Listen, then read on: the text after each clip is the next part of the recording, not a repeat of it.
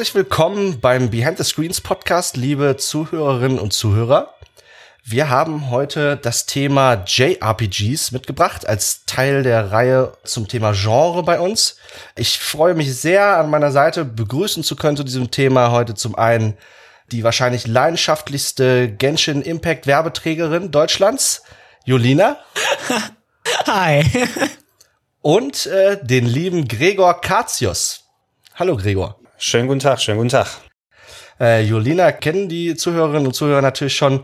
Und äh, möglicherweise wird auch dem einen oder anderen Gregor ein Begriff sein. Für diejenigen, die äh, Gregor noch nicht kennen, möchte ich ihn euch kurz vorstellen. Gregor ist ein Videospieljournalist, war früher Redaktionsleiter bei Game One und ist heute unter anderem häufiger bei den Rocket Beans zu sehen, wo er Formate betreut wie den Retro Club, die Speedrandale oder das Nerd Quiz und natürlich aber auch auf seinem eigenen YouTube-Channel Greg's RPG Heaven. Dort, aber nicht nur dort, macht er viele Inhalte zu äh, Rollenspielen und speziell auch zu japanischen Rollenspielen, die ja heute im Fokus unserer Folge stehen sollen. Gregor ist auch Autor seit letztem Jahr. Dort ist das ABC der Videospiele erschienen beim Lappan Verlag, mittlerweile in der dritten Auflage. Jo, und ich habe gehört, dass äh, auch der Nachfolger schon am Start ist. Er erscheint am 29. August diesen Jahres, das ABC der Videospiele Level 2. Genau, äh, ja, bin ich äh, tatsächlich gerade vor kurzem fertig geworden oder so fertig es geht. Jetzt muss das alles nochmal gegengelesen werden, gegengecheckt und so weiter. Aber wenn nichts dazwischen kommt und damit rechne ich mal nicht, sollte das äh, nächste Buch äh, dann äh, gegen Ende August erscheinen. Und äh, ja, danke für die Zusammenfassung. Ich bin mir immer nicht ganz so sicher, wenn ich mich vorstellen soll, weil ich hier und da immer wieder mal was gemacht habe, äh, was ich da alles dann äh, reinnehmen soll in die Vita. Ja, alles gemacht, aber nichts richtig. Ähm, aber primär natürlich, hast ja schon gesagt, äh, ich äh, bin mit meinem YouTube-Kanal unterwegs, was das Thema jetzt hier betrifft, Gregs äh, RPG Heaven, ähm, was eigentlich direkt aus dem Hobby entstammt ist. Uh, ursprünglich war es mal eine Webseite, die ich zu Uni-Zeiten gegen 1998 angefangen habe und das hat sich dann zu einem YouTube-Kanal gewandelt, weil mittlerweile wer will noch Texte schreiben, ne? einfach Kameraden und dann labern und Let's Playen geht ja einfacher, aber das, das hat sich so ergeben, dass ich dann seit, wie viel haben wir dann jetzt? Äh, ja, wenn du 98 gegenrechnest, also über 20 Jahre, fast 25 Jahre äh, Rollenspielberichterstattung aus Japan, zumindest hobbymäßig von meiner Seite aus. Du hast unter anderem auf deinem YouTube-Channel auch eine Reihe zu den 101 besten Rollenspielen.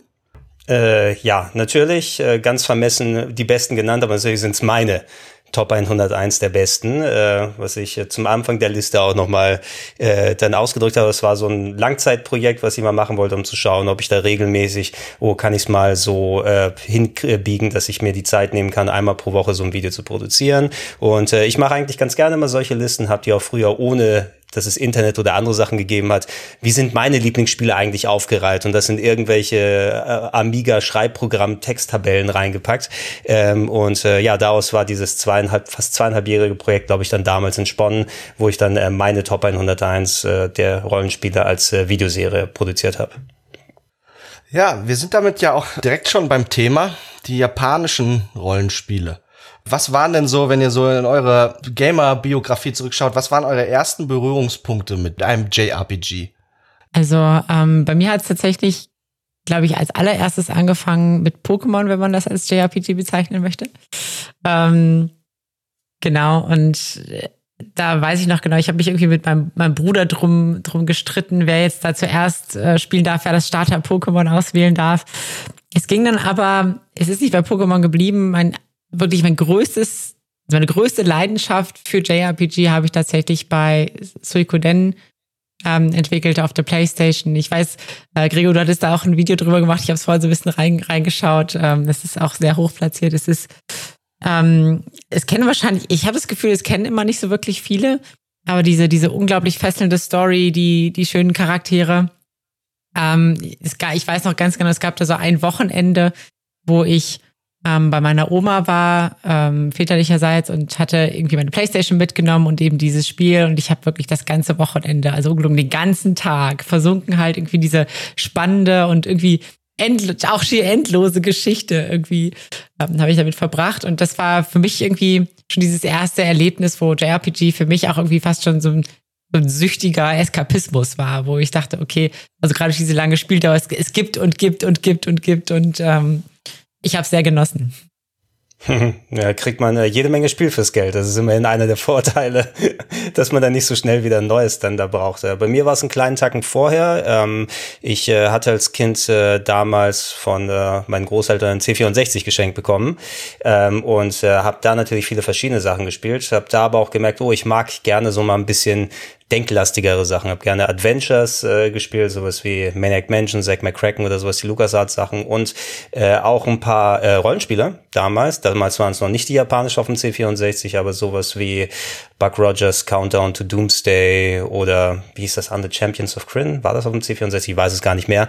Äh, aber das waren so alte West-RPGs. Ultima habe ich da auch noch äh, dann äh, eine Collection gehabt, die ich gespielt gehabt und ähm, bin dann aber irgendwann mal auf die Konsolen abgewandert und äh, dann bin ich so in Berührung mit solchen Sachen gekommen wie Secret of Mana, wie Mystic Quest, äh, also auf dem Super Nintendo, wie Lufia von da äh, dann in Richtung Final Fantasy gerutscht. Äh, allerspätestens, ähm, also ich habe äh, quer über viele Sachen gespielt, aber aller spätestens zur PlayStation 1 Zeit, ähm, wo ich dann auch angefangen habe, dann richtig verstärkt auf Importe zu setzen, weil die guten Sachen, die guten Sachen sind ja nicht hier in Deutschland erschienen, ähm, habe ich dann immer mehr mich dabei erwischt, dann Japaner-RPGs mir auch gerne zuzulegen und ich würde sagen, mit Final Fantasy VII ist so der Damm richtig gebrochen und ich habe auch nochmal viele ältere Sachen nachgeholt und mir Super Nintendo-Spiele importiert und Chrono Trigger dann nach langen Jahren nur aus der Zeitschrift kennen, dann endlich mal äh, selber gehabt und gespielt äh, und von da an ist weitergegangen. Bei Pokémon muss ich mich leider raushalten, da war ich tatsächlich schon einen Tacken zu alt, aber da hat sich mein kleiner Bruder sehr drüber gefreut, weil ich ihm die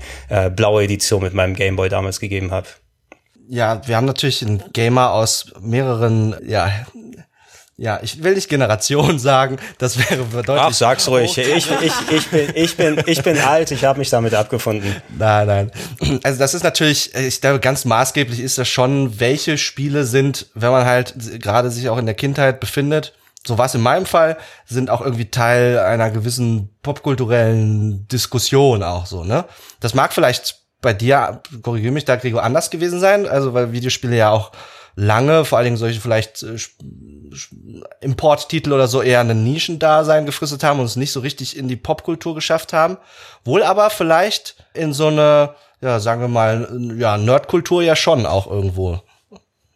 Ja, ja, also kann man schon so sagen. Ich, ich muss eben zusätzlich sagen, mir haben Videospiele so viel Spaß gemacht, ähm, weil ich auch in meinem Umfeld dann äh, Computer- und Videospielaffine Leute hatte. Mein Onkel hatte sehr früh so Atari 2600 und solche Sachen und auch in der Schule mit den Schulkameraden. Fast jeder hat einen Computer und eine Konsole dann daheim gehabt und ähm, ich, äh, auch wenn ich nicht viel Taschengeld hatte und äh, nicht selbst immer dann die eigenen Geräte und Spiele hatte, man konnte ja noch in die Videotheken gehen und sich tatsächlich übers Wochenende mal ein Spiel ausleihen. Das war nicht so geil für RPGs und solche solche Sachen, weil was war das damals? Illusion of Time, glaube ich, auf dem Super Nintendo. Da musste ich genau gucken, okay, wenn ich übers Wochenende ausleihe, weil Sonntag zu ist, muss ich also nur für einen Tag die Leihgebühr bezahlen, kann es aber effektiv für drei Tage behalten, wenn ich Samstagmorgen ausleihe und es Montagabend zurückbringe. Und äh, das habe ich noch im Kopf, dass ich da ähm, sehr, sehr spät, kurz vor Ladenschluss am Montag dann äh, das Spiel durchgespielt habe und schnell in die Videothek gerannt bin, um nicht die Strafgebühren äh, zu bezahlen. Ähm, ich war aber eben dann so interessiert drüber, dass ähm, die Zeitschriften, die es damals gegeben hat, die habe ich immer sehr gern gelesen gelesen in Vor-Internet-Zeiten.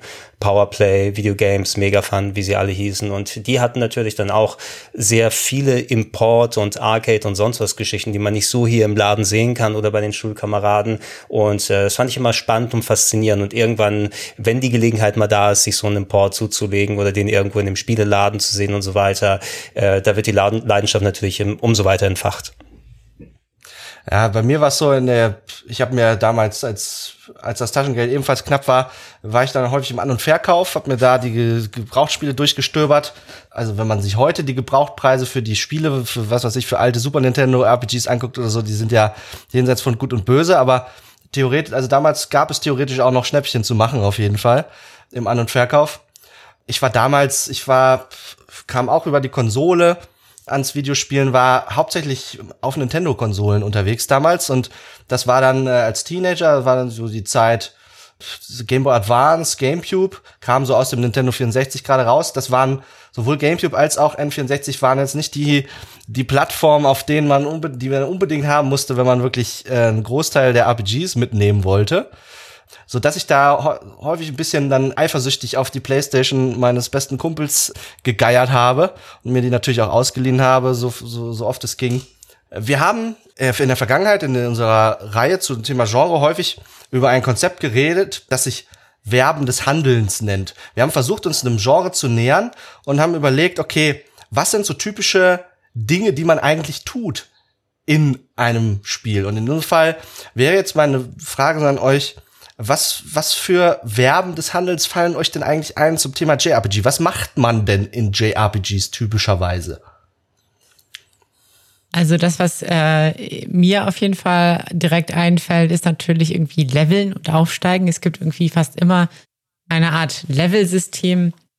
Man äh, steigt auf, erhöht seine Statuswerte da. Also es ist auch vielleicht dieses Weiterentwickeln ist vielleicht auch so eine Art ähm, Verben des Handels, gerade auch wenn man Richtung Pokémon ähm, guckt. Oder ich glaube, also auch bei, also man Fire Emblem dazuzählen will, wobei das ja eher so ein bisschen Strategie, Strategie-Rollenspiel ist, gibt es ja auch, oft gab es ja so Klassen, ähm, in die man sich quasi entwickeln konnte, wenn man ein gewisses Level erreicht hat. Also dieses Aufsteigen, Weiterentwickeln, das sind auf jeden Fall irgendwie auch, finde ich, für mich so ähm, Verben, die da in den Sinn kommen, wenn man, wenn ich irgendwie an JRPGs denke oder RPGs generell, ja. Hm, ich äh, werfe dann auch nochmal äh, Reden oder Sprechen da mit rein, weil es natürlich auch eine Komponente, ähm, wie man dann irgendwie im Laufe der Jahre bei japanischen Rollenspielen vor allem gemerkt hat. Äh, natürlich hast du die spielerische Komponente und es gibt auch durchaus Spiele, die mich dann auch äh, rein des Gameplays wegen dann reinziehen, durch das Leveln, wie ist das Kampfsystem, wie funktioniert das alles, ähm, ist, äh, kann ich mich da richtig drin äh, austoben und mal richtig äh, wirklich auch Spaß dabei haben.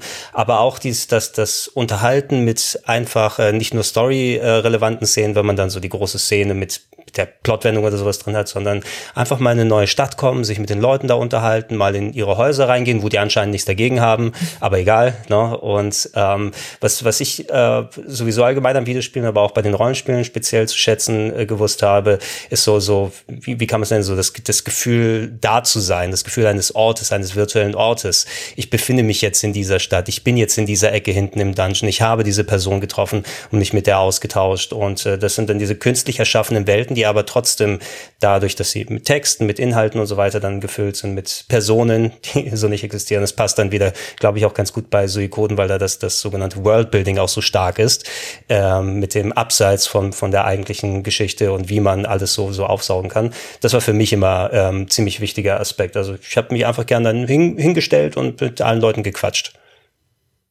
Es ist ja eine besondere Form der Immersion letztendlich, die, glaube ich, auch mit dem typischen Spieltempo von JRPGs zusammenhängt. Also jetzt zum Beispiel in Abgrenzung zu Plattformern, Jump and Run. Dort ist man äh, so schnell in der Spielwelt in der Regel unterwegs, dass man erstmal vielleicht im Detail diese gar nicht so sehr aufnehmen kann, wie das in einem JRPG, wo man irgendwie nach seinem eigenen Gutdünken und Tempo auch durch die Spielwelt gehen kann, wie das dort der Fall ist. Und dadurch ist es möglich zu verweilen einfach und Dinge in sich aufzusaugen, sich genau anzugucken, was wiederum natürlich auch die Entwickler vor eine besondere Herausforderung stellt, diese Welt entsprechend auszuschmücken und zu gestalten und auch Spieler zu belohnen, die ihrer Neugierde folgend dann eben alle Figuren ansprechen und schauen, ob die vielleicht am Ende mehrere Textboxen irgendwie haben, die man erst nach mehrfachem Ansprechen oder so freischaltet und so weiter. Ich weiß noch, für mich war ein absolut mind-blowing Ereignis, als ich auf dem Game Advance habe ich Golden Sun gespielt. Dort konnte man auch mit den Dorfbewohnern und so weiter äh, reden und dann hat man im Spielverlauf eine Fähigkeit erworben, um, um Gedanken von Figuren zu lesen. Als ich dann festgestellt habe, dass man also jeden Dorfbewohner auch noch mal quasi daraufhin untersuchen kann, welche Gedanken ihnen im Kopf rumschwirren. Das war für mich mindblowing. Ich dachte, wow, jetzt gibt's hier noch mehr zu lesen, für mich noch mehr, um irgendwie dort einzutauchen ist sicherlich auch ein Grund, warum viele Spiele damals äh, nur über Importwege den Weg nach Deutschland gefunden haben, weil das natürlich mit einem hohen Lokalisationsaufwand auch verbunden ist, wenn man so diese sehr langen Textabschnitte hat. Ja, wenn überhaupt, ne? Also natürlich äh, Also ja, ich hätte mich wahrscheinlich vor Jahrzehnten bemühen können, mal Japanisch zu lernen, ja, um sich diese ganze Barriere oder sowas da zu sparen. Aber es gab immerhin äh, trotz äh, ähm, der, der vielen Sachen, die nicht mit rübergekommen sind, genug Spieler sich nicht nur wegen der Spiele jetzt hier oder Animes gucken oder whatever, ähm, dann, dann Japanisch gelernt hätte, ist ja auch nochmal was ganz anderes, als wenn man jetzt muttersprachlich oder irgendwo dann äh, aufgewachsen ist. Äh, aber das war tatsächlich einer der, der Gründe eben, wo, warum ich auch verstärkt zu, zu Importen dann gerade zur Super Nintendo und PlayStation 1 Zeit gegriffen habe. Ich habe, ähm, also das sieht man natürlich im Podcast nicht, aber hinter mir ist jetzt mein äh, Regal, wo ich noch äh, sehr gut sortiert äh, viele von meinen RPG DVDs gerade behalten habe aus der Import-Ära, wo man dann wusste, okay, dieses Spiel kommt eh nicht nach Deutschland oder kommt erst in drei Jahren nach Deutschland, bis sie was machen. Zusätzlich noch ähm, was die, die schöne PAL-NTSC-Thematik. Das bedeutet also, mit irgendwelchen Import-Adaptern und Disks hast du auf einmal dicke Balken da und langsamere Spielgeschwindigkeit. Und äh, irgendwann sagt man, okay, das ist mir den Aufpreis wert, dann äh, gehe ich mal ein paar Tage länger im Nebenjob arbeiten, damit ich mir das verdienen kann. Also was mir auch noch tatsächlich noch einfällt, äh, ähm, wo wir auch gerade ein bisschen bei japanischer Kultur sind und ähm, so als, als Verben des Handelns oder als, als Verb, was irgendwie vorkommt oft in, in RPGs, ist natürlich irgendwie auch trainieren oder wie man heutzutage vielleicht neumodisch so ein bisschen sagt, grinden. ähm, und ich habe so ein bisschen, also das ist tatsächlich sehr unterschiedlich, finde ich, in, in RPGs, aber es ist eigentlich fast immer irgendwie ein Thema. Ähm, ich hab, weiß noch zuletzt bei, bei Octopath Traveler, wo ich dann gemerkt habe, im allerletzten Bosskampf, so, das war auch so, so ein Bonus-Bosskampf, wo ich dann gemerkt habe, ach so, okay, du brauchst alle deine Charaktere, um den Boss zu besiegen.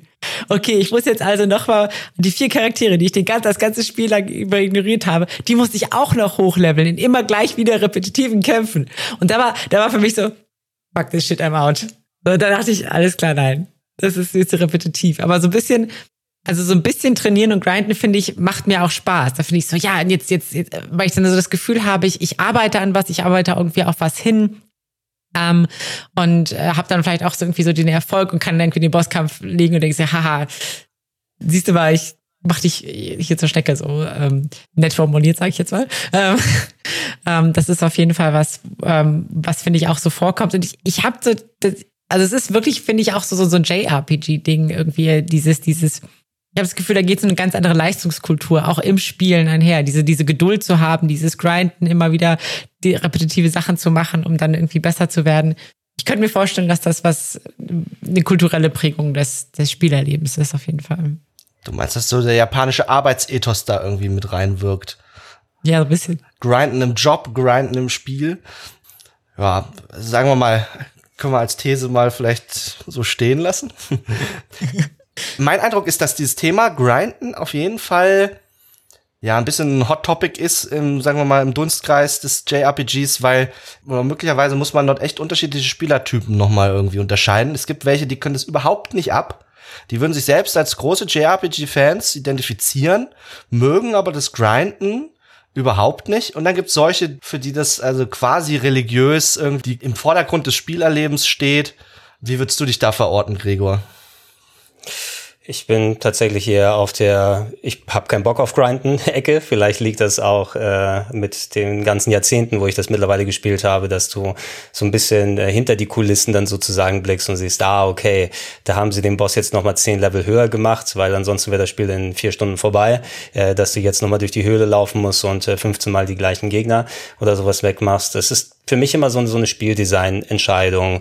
Viele alte solcher Games haben das extra gemacht, um dann diesen Spielstundenvorteil zu haben. Und gerade wenn man sich so äh, ganz äh, uralte Dragon Quest oder Final Fantasy Spiele original vom NES, vom Famicom oder sowas anschaut damals, ähm, da sieht man ganz genau, okay, ja, diese Games sind unerbittlich, die wollen, dass du erstmal rausgehst und ganz vorsichtig dann anfängst und äh, ohne Ende Schleime wegballerst, bevor du dir ein echtes Schwert oder sowas leisten kannst.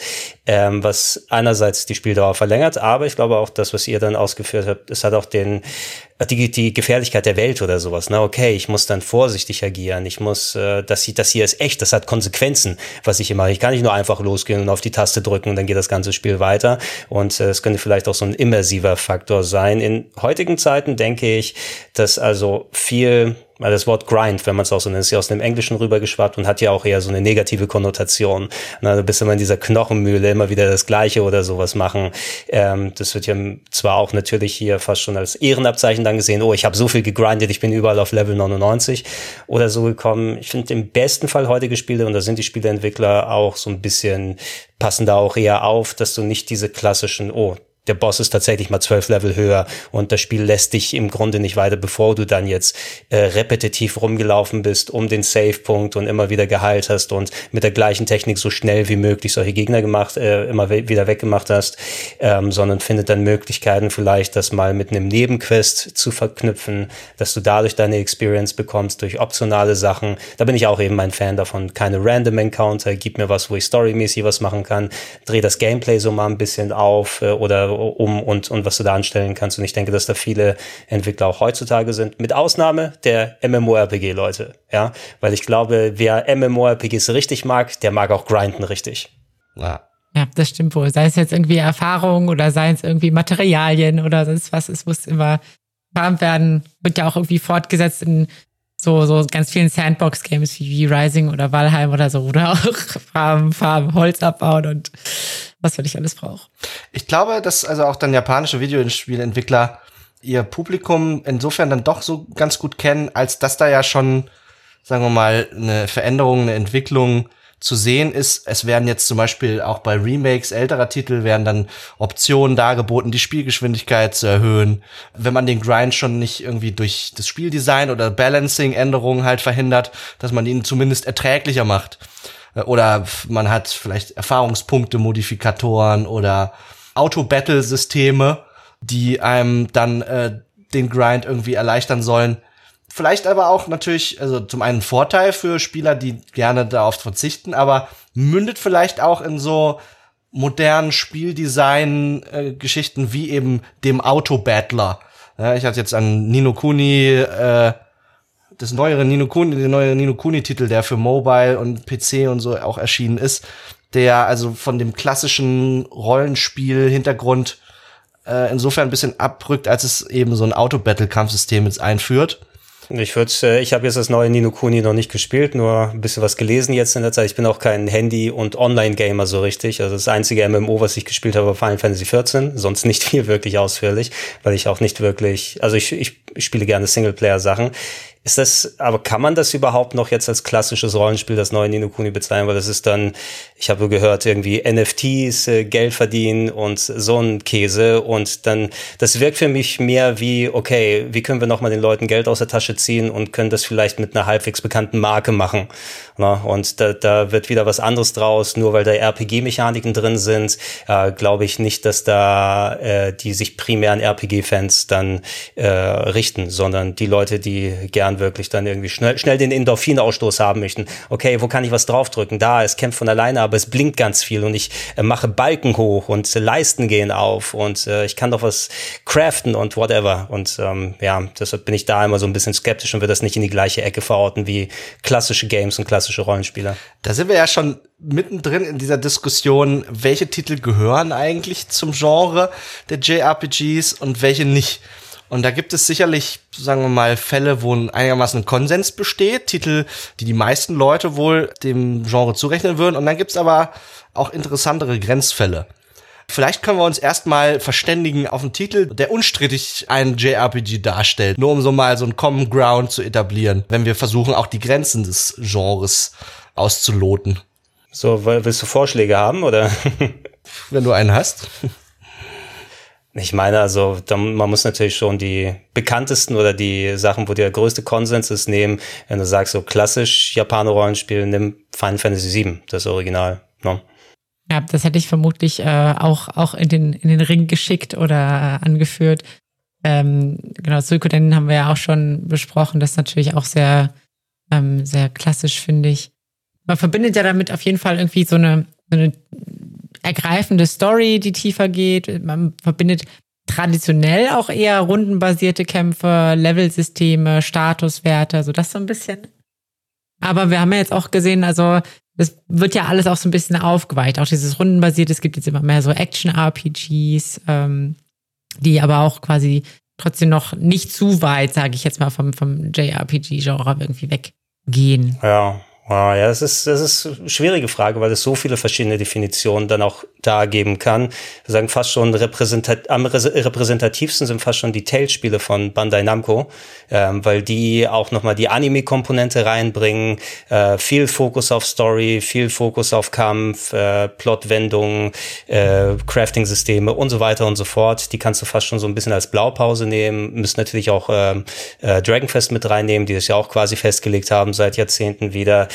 Ähm, ich würde für mich persönlich tatsächlich sagen, wenn du von, von JRPG, äh, JRPG oder Japano-RPG dann sprichst, sprichst, sprichst, ähm, nimmst du das eher als ähm, eine, eine Ortsbezeichnung? Also sind es Rollenspiele, die in Japan entstanden sind? Oder ist es mehr so ein Vibe, so eine Stimmung, eine, so eine Art irgendwie Geflecht äh, bei einem Spiel, wo du auch sagen kannst, hey, das Spiel wurde irgendwie in Portugal produziert, könnte aber trotzdem ein JRPG sein.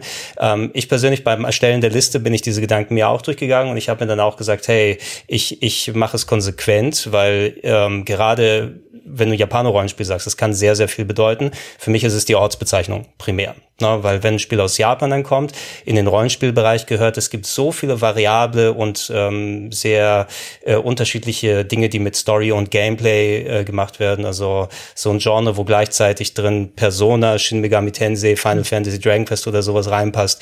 Ähm, das kannst du nicht einfach, da kannst du nicht einfach so, so, so schicken Kasten nehmen und alles da reinpacken. Und ich würde zum Beispiel auch sagen, auch Dark Souls ist hundertprozentig ein Japano-RPG. Ist ein Rollenspiel, was in Japan gemacht wurde, hat ein actionbasiertes Kampfsystem, aber es ganz eindeutig ein Japano-Rollenspiel. Und es gibt andere Leute, die das vehement dann äh, dementieren würden. Ja, da braucht man nur einen beliebigen Subreddit reingucken und äh, diese Frage stellen und man hat eine Diskussion am Laufen.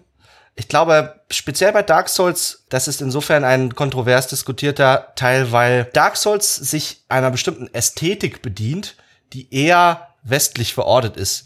Dieser Bereich der Dark Fantasy äh, ist für viele eher mit, sagen wir mal, einer westlichen Tradition von Fantasy-Medien äh, assoziiert. Aber ich muss Gregor natürlich recht geben, äh, es ist schwierig, dort klare Grenzen zu ziehen. Ne? Wenn wir uns jetzt, also Gregors Vorschlag war irgendwie die Herkunft des Spiels vielleicht als Kriterium zu nehmen. Ne? Wie wäre das denn im Fall eines Dragon's Dogma? Dragon's Dogma auch ein japanisches Videospiel, aber für euch oder für dich, Gregor, auch ein JRPG? 100 pro Japano-RPG. Ist in Japan in Capcom, bei Capcom entstanden, ne? Nur weil die eine Open World reingemacht haben und, also ich meine auch, äh, du hast ja gesagt, ja, so diese Dark Fantasy oder so, die man so ein bisschen eher im Westen verortet. Sowohl Dark Souls als auch Dragon's Dogma sind zum Teil stark von Berserk inspiriert, von Kentaro Miura, dem äh, Zeichner, der leider äh, im, glaube im letzten Jahr dann verstorben ist, mit seinen sehr ausschweifenden und auch sehr düsteren und, und äh, einnehmenden Darstellungen dann inspiriert diese Welten oder haben zumindest da so, so eine Grundlage drin gefunden. Und du willst ja auch nicht sagen, oh, Berserk ist kein Manga oder kein japanisches Produkt, äh, sondern weil Fantasy, das ist ja Europa oder Mittelalter. Ähm, ich denke, viel diese Diskussion, wenn man in Subreddits oder anderswo dann schaut, äh, jeder will natürlich das so ein bisschen in seiner Ecke gerne verorten und du wirst logische Argumente auf der einen oder anderen Richtung finden. Ähm, ich habe lange Zeit auch jetzt nicht wirklich JRPG gesagt, weil das für mich mehr so ein Ding ist, dass sich ähm, mehr durchs Internet so äh, gefestigt hat. Auf einmal sind dann Begrifflichkeiten und Leute tauschen sich so aus, damit sie wissen, was gemeint ist. Ich habe einfach Rollenspiel zu all dem gesagt, egal ob es jetzt im Westen oder äh, aus Japan gekommen ist. Und wenn es dann um japanische Rollenspiele Beispiel ging, ging es für mich eben um die, um die äh, Örtlichkeit. Ähm, aber da finde ich, da müssen wir auch nicht unbedingt das, das, das letzte Wort dazu sprechen und genau das jetzt finden, weil wenn der Rest der Menschheit das noch nicht konnte, dann werden wir es wahrscheinlich auch nicht erschaffen. Ich finde die Beobachtung spannend eigentlich, dass dieser Genrebegriff JRPG, der ist ja schon verbreitet, der wird häufig benutzt, also von Laien, auch von Videospielredakteuren und so weiter. Was man jetzt vielleicht attestieren kann ihm, ist, dass er, wenn er schon nicht trennscharf ist, dass er zumindest irgendwie Verständigung ermöglicht über einen Korpus an Videospielen letztendlich.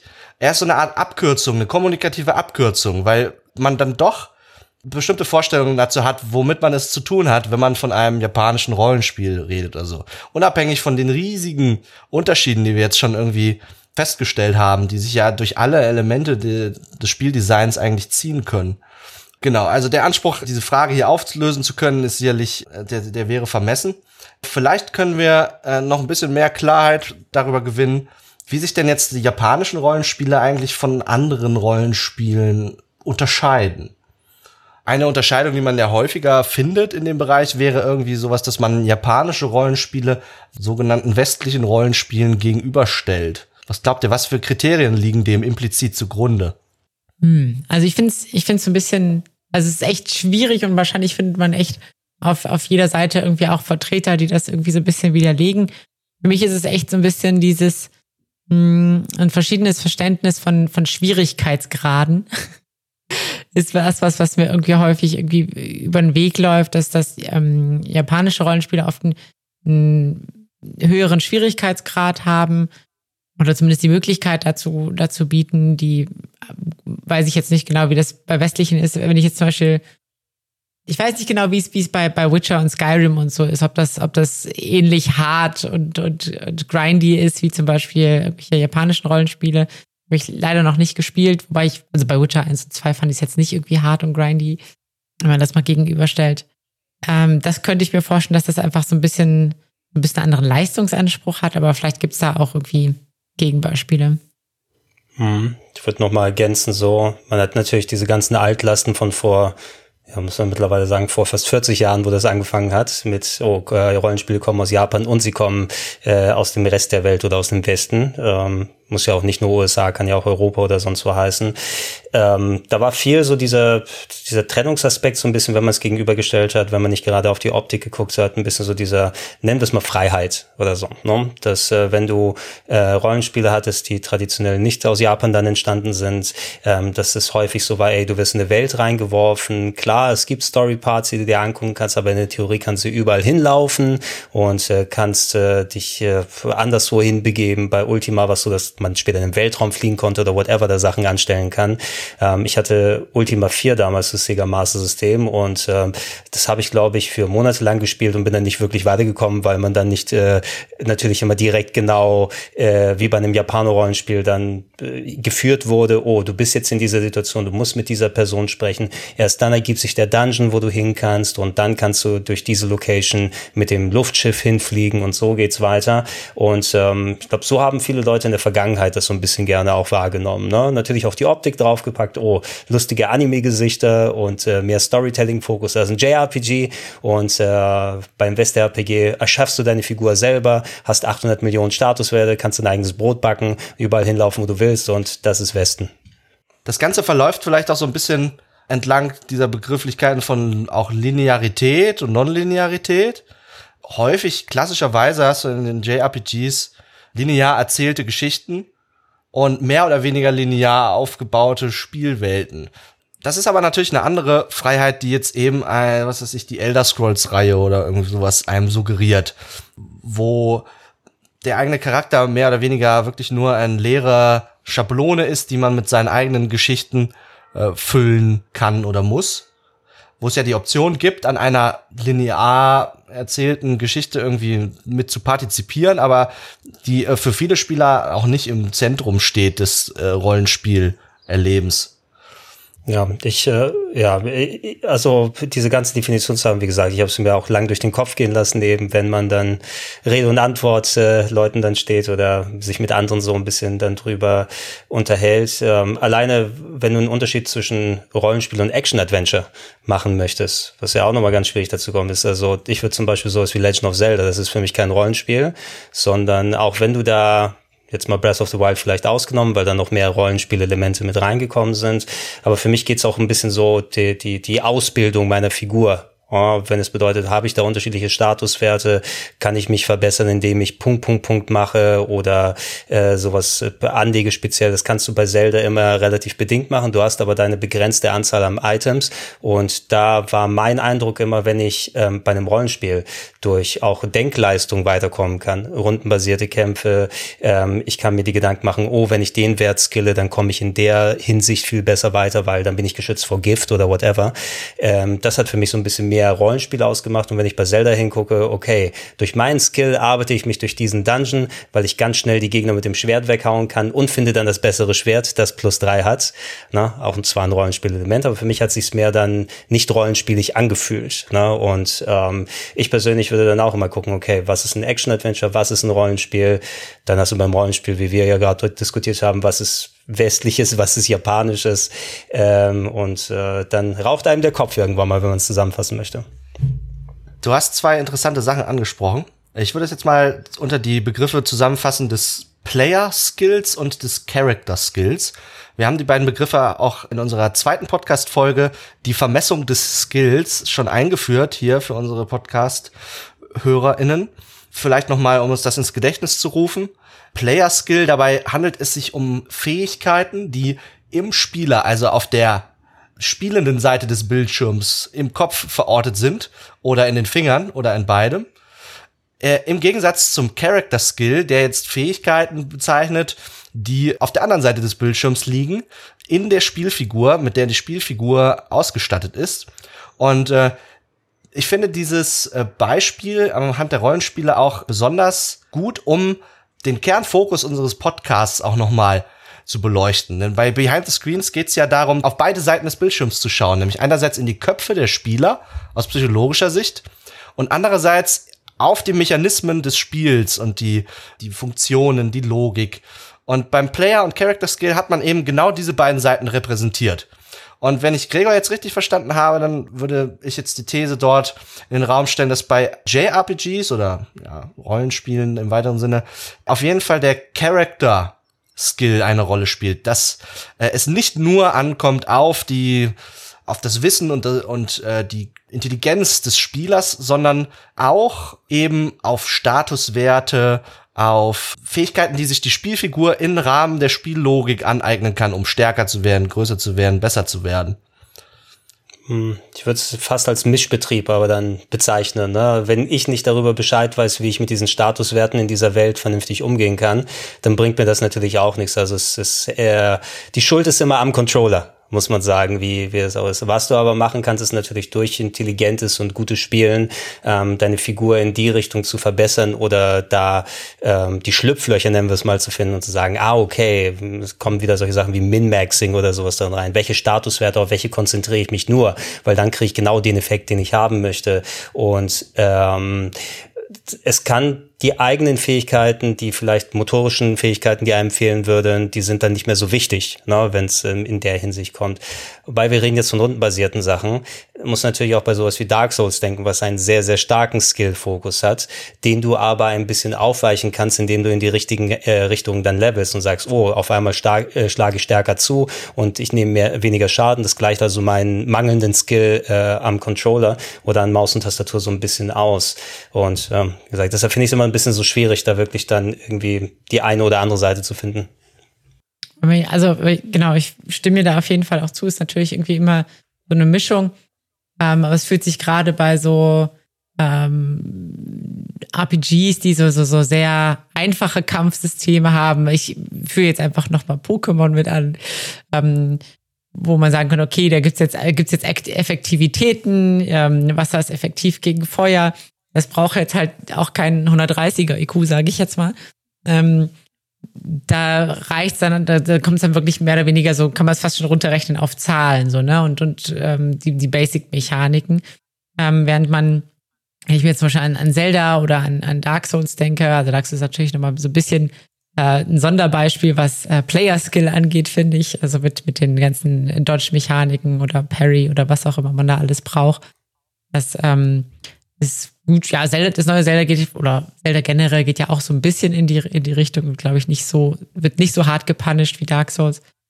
Ähm, aber ja, genau, da ist bei Zelda ist es ja auch viel, viel Player-Skill. Ich muss irgendwie rechtzeitig drücken, ich muss die Jumps irgendwie machen, auch in den Dungeons. Da hat es ja auch diese, diese Plattform oder Jump and Run, was schon Elemente mehr oder weniger, wo man irgendwelche, ich weiß noch genau, bei ich glaube bei Link to the Past oder was, es gab irgendwo so einen Wassertempel und da musste man irgendwie auf Zeit auch Sachen. Ah. Ja. Bei Ocarina of Time war Ocarina of Time, oh Gott, Alter. Oh. Ich hasse, ja. ich hasse alles, was da zu tun hat, aber gut, das ist ein anderes, ja. anderes Thema. Also, also wenn man jetzt das das Action-Adventure vom Rollenspiel scheiden möchte, dann würde man vielleicht sagen, der Fokus liegt dann eher auf dem Player-Skill, weil die Möglichkeiten über Character-Skill durch eine Situation zu brute forcen zum Beispiel, indem man irgendwie noch mal grindet oder so, die sind halt eingeschränkt.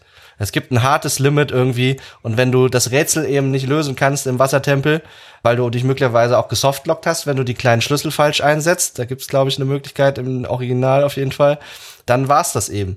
Das hat natürlich Implikationen auch irgendwie für, zur Accessibility, für die Accessibility von so einem Titel, ne? Jemand, der vielleicht motorisch Einschränkungen hat, der kommt natürlich vielleicht in so einem rundenbasierten JRPG oder so leichter zu seinem Spielgenuss als in einem Spiel, was jetzt hochkomplexe motorische Eingaben erfordert. Klar, ne? also es ist ja äh, super, dass es auch in der Richtung was gibt. Also ich meine, ich merke es bei mir mit fortschreitendem Alter, die Reflexe werden nicht besser. Ne? Also ich, ich kann noch die Dark Souls und die anderen Sachen spielen, aber zum Beispiel bei Sekiro habe ich die, die Segel streichen müssen. Dann gesagt, nee, das, nee, das tue ich mir nicht mal an. Also ich war auch, wenn ich sehe, dass es ein cooles Spiel ist, aber nee, lass mal. Äh, und äh, wenn ich dann trotzdem noch die Ausweichmöglichkeit habe, wenn es irgendwann gar nicht mehr klappt, äh, dass zumindest äh, im Kopf es noch funktioniert und ich dann übers Nachdenken meine rundenbasierten Kämpfe bestreiten kann äh, oder eben bei einem Action-Adventure, da gibt's immerhin bei manchen auch mal wählbare Schwierigkeitsgrade oder dann andere Ausweichmöglichkeiten, wo ich habe das gute Schwert gefunden, wo ich wenigstens dann nicht mehr so viel aufpasse aufpassen muss, äh, wie die Gegner dann blocken und kontern und alles drum und dran, äh, dann, dann hilft mir das am Ende. Äh, bei Action Adventures würde ich nochmal dann reinwerfen, auch wenn die Genrebezeichnungen, glaube ich, eher aus Japan gekommen sind und dies ein bisschen anders sehen. Ich habe gesagt, ich bin als Adventure-Fan groß geworden. Point-and-Click-Sachen, also Rätsel, die einem äh, aufgestellt werden, die man dann natürlich komplett ohne motorische Skills dann löst, äh, sondern nur durch das Nachdenken. Und äh, bei Action Adventures würde ich sie eher so sehen, da sind deine Zeldas drin, deine Resident Evils, auch der ganze Survival Horror zählt ja dazu. Im Grunde, wenn du da die Action-Komponente wegdenkst, dann sind die ja doch recht nah dran an so Point-and-Clicks. Okay, nimm dieses Item, benutze es dort, öffne diese Tür, um den Weg frei zu machen, schiebe die Kiste dahin, mach das und so weiter. Und äh, die haben nur eben den erhöhten Action-Faktor. Deshalb sind es Action-Adventures und nicht Adventures. Und dann denke ich da lieber, okay, das sind Abarten der Adventures anstatt Abarten der Rollenspiele. Mhm. Wobei es auch eine Zeit gab, in der Puzzle in der Spielwelt und sowas auch im Rollen, vor allem im JRPG-Bereich verbreiteter waren. Ich bedauere das heutzutage ein bisschen. Das äh, scheint ein bisschen mm, aus der Mode gekommen zu sein, aus meiner Sicht. Ich glaube, das ist so vielleicht im Zuge von so Streamlining-Prozessen beim Game Design entstanden. Man möchte möglichst wenig Situationen schaffen, wo man den Spieler ähm, hart lockt in einer Situation, wo er nicht weiterkommen kann und den Rest des Produktes verkonsumieren kann, um das jetzt vielleicht ein bisschen zugespitzt und zynisch auszudrücken. In dem Zuge, glaube ich, sind auch ein bisschen so die Rätsel dann dem äh, zum Opfer gefallen, welche für mich eigentlich aber immer auch ein Highlight waren, weil, und das erinnert mich an das, was du am Anfang gesagt hast, Gregor, dich haben auch die Spiele angezogen, wo man ein bisschen mehr nachdenken musste mal so, ne? Ja, jetzt im Vergleich zu vielleicht zu einem Jump'n'Run oder so, wo es wirklich mehr auch um die manuelle Geschicklichkeit geht. Aus meiner Sicht passen also dann auch diese Rollenspiele, wo man irgendwie planen kann, wo man bestimmte Strategien im Kampf verwenden kann und so weiter. Und dieses Puzzeln in einer gewissen Form zusammen, weil sie eben Köpfchen verlangen quasi und damit auch natürlich Anforderungen an den Spieler stellen, die andere Spiele vielleicht nicht so in dem Ausmaß dann eben machen. Ja, das erinnert mich, also ich habe den Final Fantasy Teil selber nicht gezockt, in dem das vorkam, aber ein, ein Kumpel hatte mir davon erzählt, dass es einen ähm, Bosskampf gab in einem der, ich glaube, es war Final Fantasy Teile, ähm, wo der Boss irgendwie untot war und man ihm irgendwie fast keinen Schaden zufügen konnte. Aber wenn man ihn dann geheilt hat, weil es irgendwie so eine Anti-Mechanik war, dann hat man ihm plötzlich Schaden zugefügt oder dann ist er irgendwie gestorben oder genau. Ähm, oder irgendwie Wiederbelebungssachen irgendwie auf ihn geworfen hatte, so Items. Ähm, das ist ja wirklich, da, da können wir auf, da verschmilzt ja quasi dieses Kampfsystem beziehungsweise und Puzzle-Element, nämlich auch so ein bisschen das zu sehen, okay, das, das Kampfsystem kann ja auch an sich ein Puzzle sein. Ne? Ich, hatte vorhin schon angeführt, ähm, so Effektivitäten, Statuswerte, in so, in so in dem Sinne sind ja auch gerade, wenn man rundenbasierte Kämpfe hat, wo man so ein bisschen nachdenken kann, okay, ähm, wo vielleicht auch die, die angegeben wird, wer kommt jetzt in welcher Runde dran. So, ne, dass man so ein bisschen vorausplanen kann, okay, wenn ich jetzt mit dem einen Angriff mache und dann ist aber in der nächsten Runde der Boss dran, dann ist mein anderer Charakter tot, ich muss den erst heilen da, da kommt so eine ganz äh, strategische Komponente noch dazu, ähm, wo man auch fast sagen könnte, okay, Kämpfe sind in dem Sinne auch gewissermaßen Puzzle und gerade auch bei so Strategie-Rollenspielen wie Fire Emblem oder so, da muss man, da muss man viel denken, da muss man viel puzzeln und gucken, okay, was ist jetzt der, der richtige Move, damit ich den Kampf überlebe und vielleicht meine Figur nicht verliere. Ja, das befordert sich auf jeden Fall auch. Also speziell bei Kampfsystemen. Strategie-RPG sind natürlich nochmal was anderes. Und Strategiespiele, das ist ja wie Schach mit mehr. Dass man nochmal ein bisschen mehr nachdenken und mehr Sachen da anstellen kann. Aber wenn man so rein auf dieses was natürlich zu einem Rollenspiel dazugehört und bei vielen so der Dreh- und Angelpunkt des Gameplays ist die Kämpfe. Zum Beispiel habe für mich gemerkt, hey, Random Encounter muss nicht sein. Lass mich selber entscheiden, ob ich jetzt einen Kampf eingehe oder nicht. Oder gib mir dann fast schon so kleine Vignetten wie bei Chrono Trigger, wenn ich in speziell gebauten Dungeons drin bin und dann sind da Gegner, die mir auf einmal eine Falle stellen, wenn ich nicht aufpasse oder sowas, die dann noch mal ein bisschen was mehr darüber machen. Ich will auch keine Auto-Battles haben, wo ich dann husch husch, Hauptsache schnell weg damit, ne? weil für mich ist das mehr so ein Ding so von wegen, warum ähm, soll ich mich jetzt drüber freuen, diesen Part des Spieles so schnell wie möglich zu beenden? Ähm, macht er den einfach nicht Spaß. Ne? Warum macht ihr dann so ein Gameplay-Element rein, das da nicht Spaß macht? Ne? Und dann bin ich eher dafür, gebe mir vielleicht weniger Kämpfe, aber dafür aufwendigere, wo ich tatsächlich nachdenken muss, wo ein Puzzle-Element drin ist, Bosskämpfe, wo du ganz aufwendig was machen musst. Ähm, Julina, du hast äh, Octopath erwähnt zum mhm. Beispiel. Und Triangle Strategy, ja. ja. Ja, Octopath war auch so ein Ding, wo ich am Anfang erst mich sehr überfordert gefühlt habe und dann, wo du drin gewesen bist, ah, okay, jetzt weiß ich das mit der Reihenfolge, jetzt kann ich tatsächlich im Kopf drei Schritte vorplanen Plan, versuche es zumindest, warte mal, wenn ich den aufpower, funktioniert das so. Und ich habe dann so die, die, die, das mittlere Drittel des Spiels, das hat mir echt viel Spaß gemacht. Und dann habe ich es am Ende liegen lassen, wo ich gemerkt habe, scheiße, ich will jetzt nicht zwölf Stunden aufleveln, damit ich ähm, einen Boss nach 45 Minuten dann doch zur Seite packen muss, weil er mich dann am Ende doch besiegt hat. Und äh, das, das sind so die, die, die, die Gedanken, die ich gerade bei der Gameplay-Komponente habe. Gib mir ein gutes Kampfsystem, lass mich da aufwendig mich reinarbeiten, lass es vielleicht nicht zu komplex sein, dass ich es noch verstehe, halbwegs, aber trotzdem komplex genug, genug, um mich da auszutoben.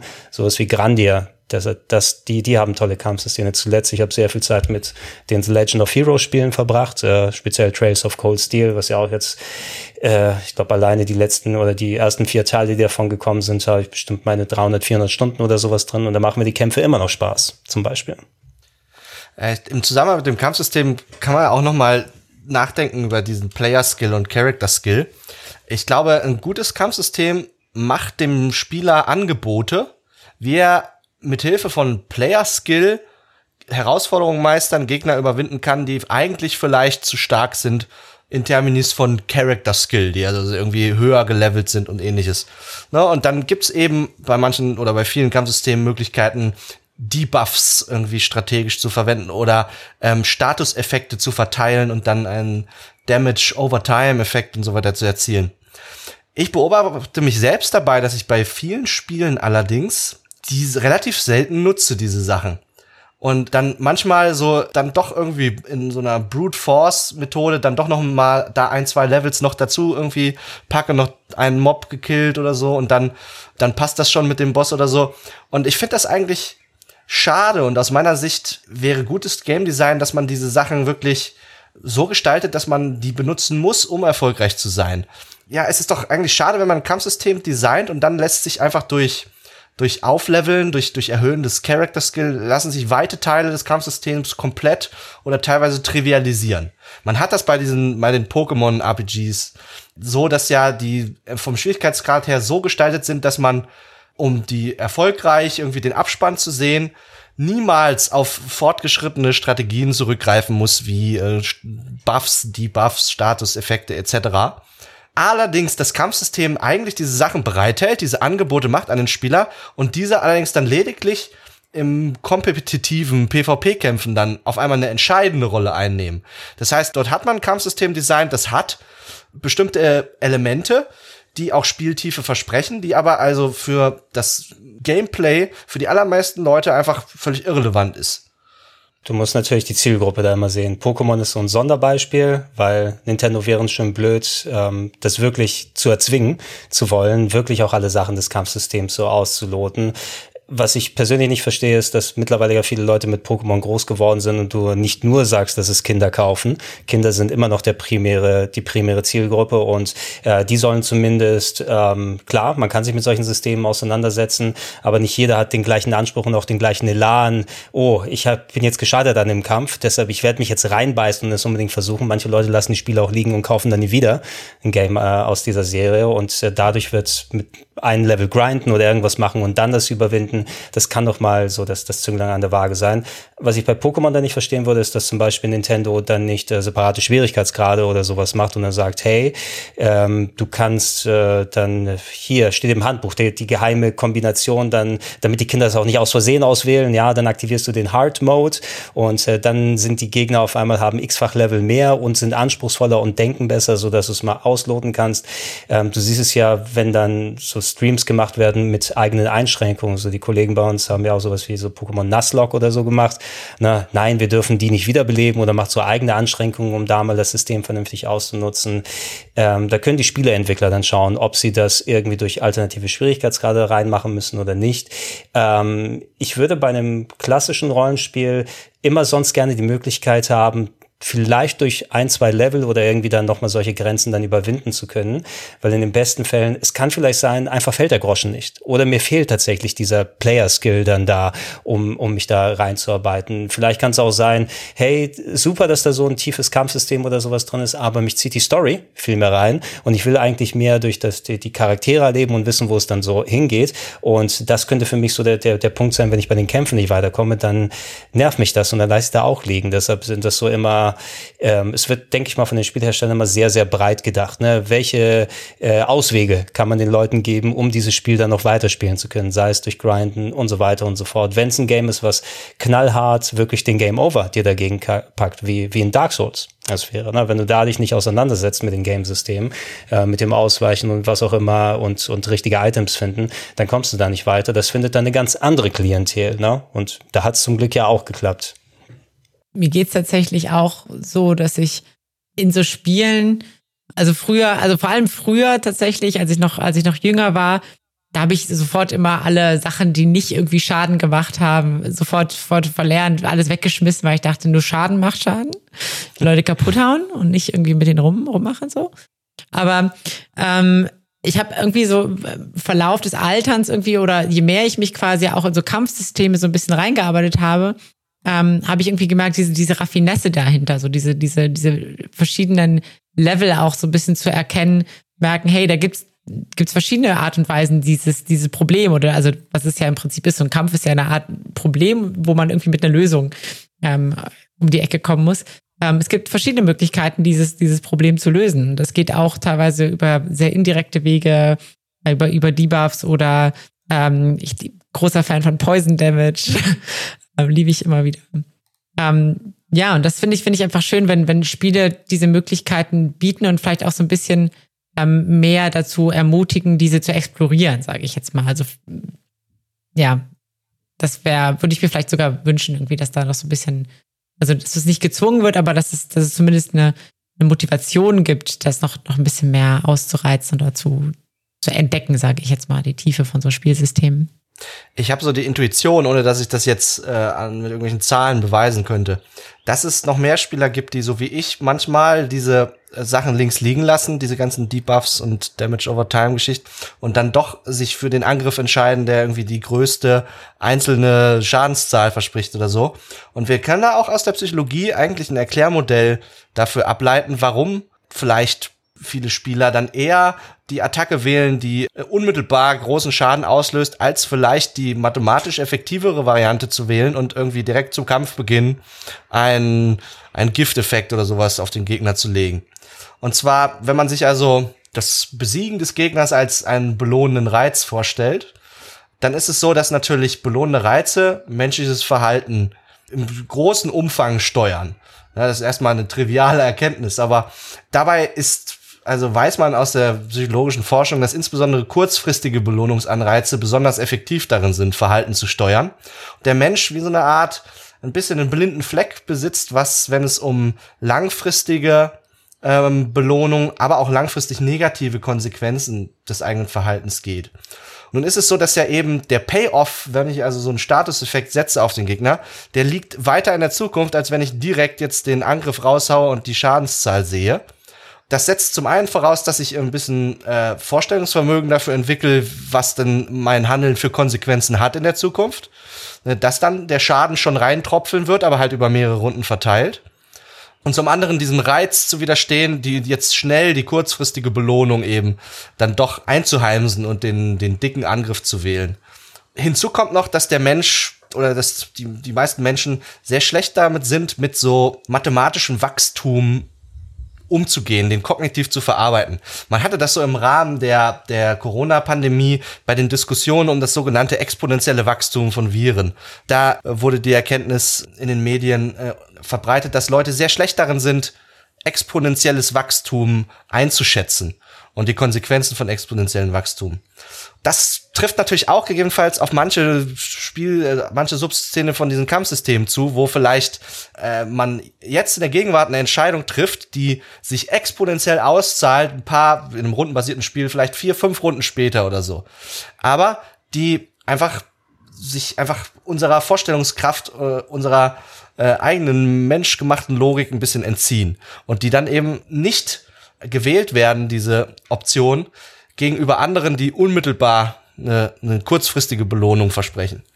Ja, ja, ähm, was man vielleicht auch, also eine Sache, die mir auch auffällt, äh, ich weiß nicht, wie ihr zum Beispiel mit wertvollen ähm, Verbrauchsitems dann umgeht bei solchen Spielen. Also von wegen, oh, ich finde das Elixier, was meine komplette Party heilt, wenn ich das benutze, aber möchte ich das in diesem Kampf anwenden, obwohl ich es jetzt eigentlich ganz gut gebrauchen könnte, aber vielleicht brauche ich später.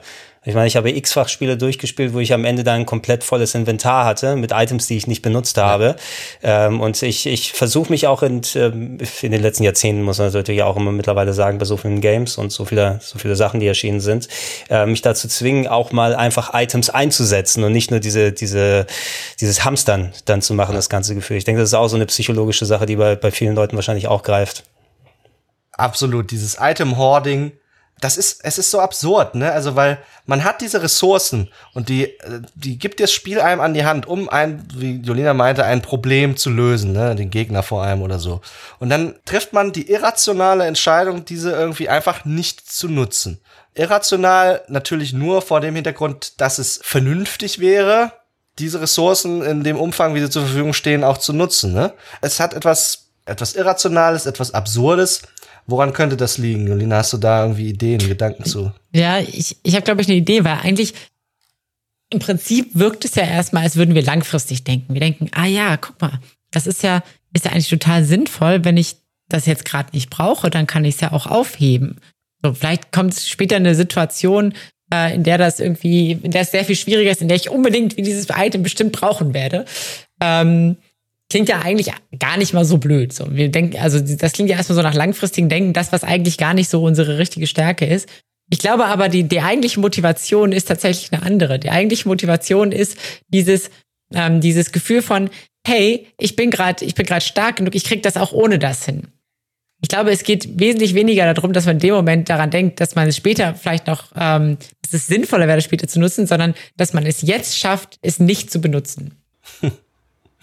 Interessante Theorie. ja, also dass man, dass man quasi sich, sich selbst so ein bisschen ähm, quasi diese, für diesen Enthal diese Enthaltung ist das quasi eine gewisse Belohnung aus, ausschickt, sage ich jetzt mal, wo man sagt, ah. okay, ah, ich bin jetzt stark und ich brauche das gar nicht. Und, und ich, ich kann das, ich kann ah. das aufheben. Ich lebe im, im, im, im Heil-Item-Zölibat quasi und da, dafür, da habe ich einen, einen Mehrwert daraus, ziehe ich, dass ich mir das selbst versage. Genau. Okay. ja, also ich glaube, bei dem Thema, ne, sowas wie Heil-Items und sowas, das gehört mit zu dieser größeren Kategorie, die auch irgendwie Teil von Rollenspielen sind. Das sind sowas wie Inventar und Equipment Management. Da gibt's auch Spiele, die das irgendwie zelebrieren, wo man gefühlt die Hälfte der Zeit in irgendwelchen Menüs ist. Oder es gibt auch Spielertypen, die von solchen Spielen angezogen werden. Und dann gibt's eben Spieler, die sagen irgendwie, diese, diese ganzen Management-Aspekte, die stehen nur zwischen mir und der Story oder, oder welchem Aspekt auch immer des Spiels, welche einem dann halt selbst besonders reizvoll erscheint. Aber ich glaube, in dem Zusammenhang gibt es viele Phänomene, wo man irgendwie irrationales, in Anführungszeichen, Verhalten vorfindet. Also, wenn es zum Beispiel darum geht, äh, ich, ich, ich bereite mich auf den nächsten Dungeon vor, ich gehe noch mal, ich gehe noch mal in den Shop und kaufe vielleicht noch mal ein paar Gegengifte und ein paar Heilgegenstände oder irgendwie so, ne? Also, ich weiß nicht, ob ihr auch schon mal so die Erfahrung gemacht habt, aber ich habe da so eine zwanghafte Neigung dazu, manchmal so Gegenstände nur in geraden Anzahlen zu kaufen. Und ich habe dann. Moment, Moment. Nicht in geraden Anzahlen, nur in Fünfer- und Zehner-Schritten. So ist das bei mir. Entweder muss eine 5 oder eine 0 dahinter stehen. Ich finde drei auch noch legitim, aber ich stimme dir zu, dass, nee, dass, oh Gott, dass oh Gott. 6 und 4 Absolut absolute No-Gos sind. Das weiß ja auch jeder eigentlich, ne? Also. Ja, sieben geht auch nicht, auf keinen Fall. Ja. Ja, es sind so diese, diese, diese Mini, Mini-OCD-Sachen, wobei natürlich OCD ist eine richtige Krankheit, das muss man natürlich nicht mit sowas dann mit gleichstellen, aber ich meine, solche, solche kleinen Zwänge, die hat jeder wahrscheinlich schon mal mitgemacht, oder du machst die Lautstärke beim Fernseher. Beim Fernseher zum Beispiel, da muss es gerade sein bei mir, ja, da kann ich auch eine 62 haben oder eine 64, aber eine 63 wäre da komisch. Bei äh, Rollenspiel-Items äh, gucke ich nach Möglichkeit, ich sammle erstmal und irgendwann, wenn ich mir mal das mal leisten kann und genug Geld habe, da wird auch 5 oder auf die Null gekauft im Laden. Ja, es ist ja auch so ein bisschen ähm, dieses, also wir haben ja auch so ein, so ein inhärentes Kontroll- und Orientierungsbedürfnis. Ich glaube, das ist einfach so diese, diese kleinen Spielelemente, wo wir äh, uns unsere eigene Ordnung, unsere eigene Struktur aufbauen können, die füttern das halt irgendwie ganz nett, wo wir einfach sagen können, ach, das fühlt sich einfach gut in Ordnung an. Wir haben das jetzt hier ordentlich gemacht und und haben die Kontrolle darüber, wie viele Items ich kaufe. Und Albern wird's halt, wenn man dann die Items auch deswegen nicht einsetzt, weil dann die, die Anzahl eben von der schönen 5 oder von der schönen 10 äh, sich verändern würde oder so, ne? Das machen vielleicht einige. Also ich, ich setze sie ein, aber dann müssen die bei der nächsten Gelegenheit natürlich wieder gerade gebogen werden. Oder ich muss genug finden vielleicht, ne? dann äh, damit damit äh, da drin ist. Also es ist äh, ab und zu mal, ne? wenn man mal da durchgeht und ich schaue, kann ich da was gerade biegen, kann ich was verkaufen, kann ich das noch irgendwie rücken. Eigentlich ist das super egal, musst du sagen, ne? wenn ich eh dann die ganzen, also speziell was Giftheilung ist, glaube ich, noch das, was am meisten eingesetzt wird, weil das so der, der hä- häufigste Status bei vielen Rollenspielen ist. Aber viele kommen auch an, okay, da kannst du Blindheit mitteilen oder irgendwie Versteinerung oder was auch immer. Da erwische ich mich immer, ich nehme da vielleicht ein oder zwei mit, ne? auch wenn dann der nächste Dungeon auf einmal sich herausstellt, oh, ich hätte hier lieber 20 mit dabei haben sollen. Aber komm, ne, das vergeht ja auch von alleine irgendwann, da muss ich das jetzt nicht einsetzen. Vielleicht ist nach dem Kampf schon vorbei der Status. Komm, das, das äh, baller ich jetzt durch, ohne jetzt zwischendurch eine Runde aufzuwenden, um dieses Item einzusetzen, was ich vielleicht auch gar nicht habe. Man spielt dort eigentlich im Kleinen eine Situation durch, die man sich als erwachsener Mensch gegenüber sieht, wenn es da um, ums Thema geht, Versicherungen abzuschließen. Was brauche ich?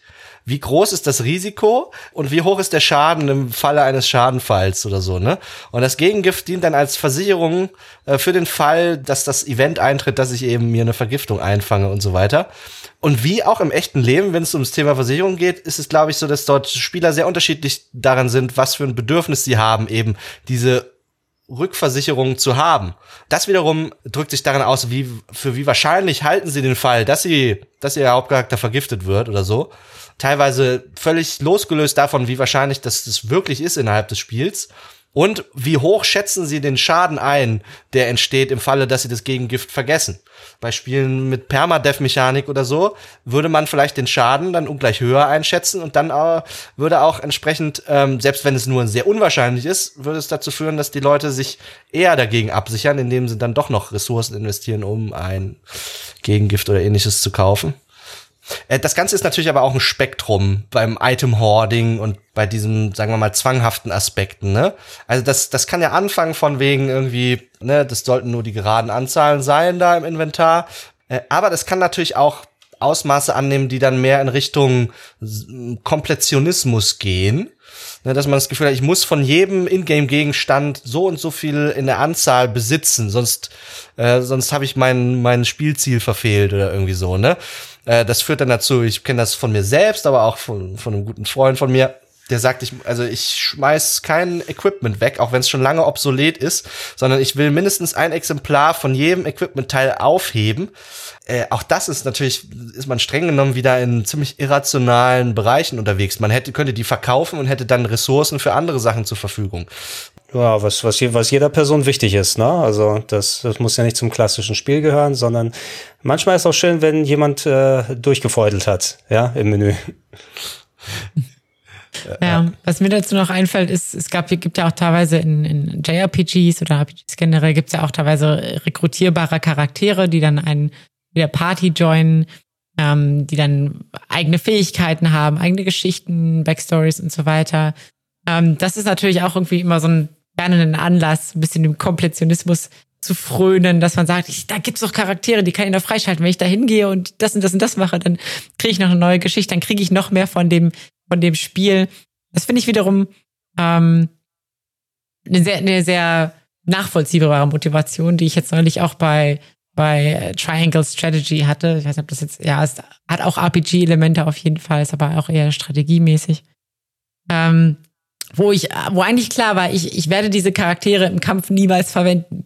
So, weil die müsste ich die wieder hochgrinden. Aber ich will sie trotzdem haben. Ich will, dass die da in meinem, in meiner Auswahl angezeigt werden. Ähm, einfach damit ich mal das Bild gesehen habe und gesehen habe, was das für so für, für Charaktere sind eigentlich. Ja, das ist wahrscheinlich der Grund, warum wir auch Suikoden oder allgemein so sehr mögen, weil da ist ja das quasi das Pokémon-Prinzip, ne? Gotta catch them all und dann selbst wenn die nicht äh, zum Einsatz kommen sollten, die laufen im Schloss rum oder dann steht der Koch dort und mit dem kannst du reden oder da ist noch jemand, der den Hammer schwingt in der Schmiede und sowas und da war ich auch mal sehr erpicht drauf, gerade bei solchen Spielen. Was, 108 Charaktere? Die brauche ich alle. Und weh, und weh, ich verpasse einen, dann muss ich Spiel, das Spiel wieder von vorne anfangen. Hatte ich auch schon. Ein paar Spielen ist ja so, dass man ein paar Figuren verpassen kann. Beim ersten Durchlauf mache ich das noch ohne irgendwo da hingucken oder irgendwo gegenchecken, aber bei den nächsten Malen, ich darf die bloß nicht verpassen. Zu welcher Uhrzeit muss ich, äh, zu welcher Gelegenheit vor welchem Fest in welcher Stadt sein und mit der Person reden? Weil ansonsten ist das ganze Spiel dahin. Ja. Dieses Thema Missables, also dauerhaft verpassbare Spielinhalte Schrecklich, schrecklich ist das. Oh, es, es verleitet mir echt, also äh, das hat ungemeine Konsequenzen für meinen Spielgenuss.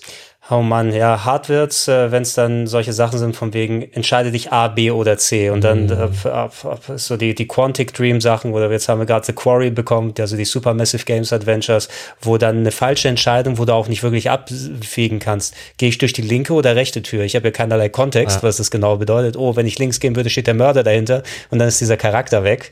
Na, ähm, lebst du trotzdem mit deinen Entscheidungen oder machst du dir Sicherheitssaves, gehst du wieder zurück, ja. spielst dieses Kapitel nochmal, aber dann ist es wieder wieder ähm, weg von, dem, von der eigentlichen Intention des Spiels, dass du auch mal solche Entscheidungen akzeptieren musst.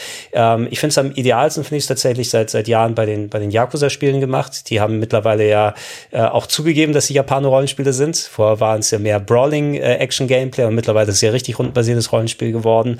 Ähm, aber die haben die sogenannten Premium Adventures am Ende. Das heißt, äh, wenn du storymäßig irgendein Sidequest oder sowas verpasst hast, kommst dann in eine gesonderte Open World, wo du alles angehen kannst, was was du verpasst hast, nochmal. Also brauchst du nicht das Gefühl haben, scheiße, ich hätte im zweiten Kapitel da doch nicht direkt den Story, die Story weitermachen müssen, sondern den Part. Jetzt kann ich nie wieder diesen Sidequest machen. Nein, das kann ich alles am Ende dann äh, aufarbeiten und ähm, da verbringe ich teilweise mehr Zeit drin in diesen äh, Nach-Game-Modi äh, Modi als jetzt im eigentlichen Spiel. Ja.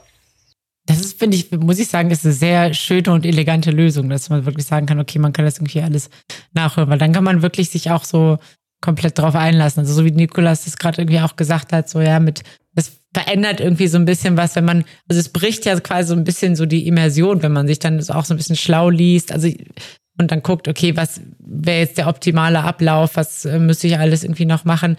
Ähm, kann ich, also ich habe das schon mehrmals für mich auch schon schon so erlebt, auch bei, bei Rollenspielen, dass ich, wenn ich dann irgendwie gucke, okay, wo läuft das Ganze drauf hinaus, was muss ich irgendwie alles beachten, dass wir so ein bisschen wirklich diese Immersion, die auch flöten geht und damit irgendwie auch der Spaß, weil das scheint irgendwie für mich auch so ein wichtiges, wichtiges Element zu sein. Wo wir auch so ein bisschen beim Thema vielleicht auch, auch Story und, und äh, Geschichte werden, ja. Ja, wir haben über so die Rolle von, von Geschichten, von Story jetzt noch nicht äh, ausführlich geredet, aber für viele, viele Spieler geben, glaube ich, an, wenn sie sagen, was gefällt dir denn an Spielen, die gemeinhin als JRPG bezeichnet werden, was gefällt dir denn an denen besonders? Dann gibt's viele Leute, die sagen, da gibt's irgendwie eine packende, involvierte Story, es gibt irgendwie elaborierte Story-Sequenzen, es gibt ähm, verschiedene Charaktere, die in Beziehung zueinander stehen und deren Darstellung der Beziehung, die irgendwie einem was gibt und so. Und ich denke, klar wird die Rolle von Stories, sagen wir mal, innerhalb der JRPGs schon, wenn man es einfach anderen Genre gegenüberstellt, wo traditionell zumindest die Story nicht im Vordergrund steht. Also zum Beispiel Puzzlespiele oder Ego-Shooter, ist man weniger geneigt zu sagen, da ist die Story zentrales Element des Spiels als bei den JRPGs zum Beispiel. Äh, ja, also sie sind natürlich ein zentrales Element und ich habe auch gesagt, das ist ein Teil, der mich da eben auch nochmal extra ranzieht. Es gibt, ob es jetzt Japaner-Rollenspiele oder andere Videospiele sind, natürlich die legitime Diskussion, die Qualität eines, einer Story. Wie gut ist dieses Storytelling? Sind diese Charaktere glaubhaft? Wie sind die Wendungen da drin aufgebaut? Und wenn man es richtig mit Abstand betrachtet, musst du wahrscheinlich in den meisten Fällen sagen, okay, das Medium kann zwar ein bisschen was anderes machen, aber vergleich's mal jetzt mit einem richtig guten Buch oder richtig guten Film. Da würde ich auch zugeben, da findest du wahrscheinlich vergleichsweise weniges im Videospielbereich, wo du sagst, oh, das greift alles super ineinander und das ist viel besser als Buch XXY und so weiter und so fort. Äh, was, was mir äh, dann, oder was mich insbesondere daran zieht, ist das äh, daran teilhaben, das mit dabei sein, ähm, das am eigenen Leibe oder sowas zu erleben. Ähm, für mich persönlich muss es jetzt nicht ähm, die absolut äh, dichtest geschriebenste Story mit den besten Wendungen und absolut wasserdicht oder sowas sein, sondern es macht viel, die Charaktere machen viel aus, das Miteinander, das äh, am eigenen Leib miterleben dieser Reise, die diese Figuren machen. Ähm, eine meiner Lieblingsstories aus Videospielen ist zum Beispiel, ich weiß nicht, ob ihr das erste Luna kennt, Silver Star Story, kam auf Mega-CD und später auf PlayStation raus vor 20 Jahren mittlerweile und so. Und das ist auch dann mehr so ähm, eine Abenteuergeschichte mit kleinen Twists hier und äh, dran, aber was mich da richtig reingezogen hat, waren die Beziehungen unter den Figuren zueinander, wenn sie miteinander gesprochen haben, ähm, wenn sich äh, das Verhältnis untereinander verändert hat, wenn man die nach und nach kennengelernt hat und so dieses mit dabei sein und ähm, wenn dann auch noch mal ein paar gute Wendungen kommen, die Story in interessante Richtungen geht, ähm, das kann mich emotional auch sehr stark mitziehen und Suikoden ist auch ein sehr, sehr gutes Beispiel. Suikoden 2 im Speziellen äh, würde ich fast schon als einen meiner storymäßigen Top-Titel dann dann äh, ansehen, ist eine Kriegsgeschichte, die eben ähm, verschiedene Fraktionen zeigt, die aber dann aus verschiedenen Perspektiven gezeigt wird. Diese eine Figur ist in der Fraktion und auf einmal passiert im Spiel was, was dann in die andere Richtung geht oder dieses Bruder-Schwester-Verhältnis, was man in dem Spiel hat,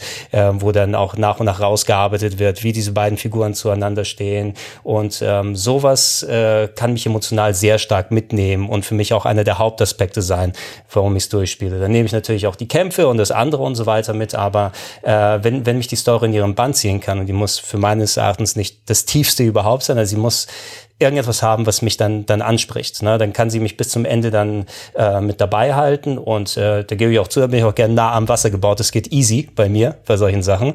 Dann dann sitze ich vorm Fernsehen, da ist dann das da, da kullern die drin. Das heißt, oh Final Fantasy 15.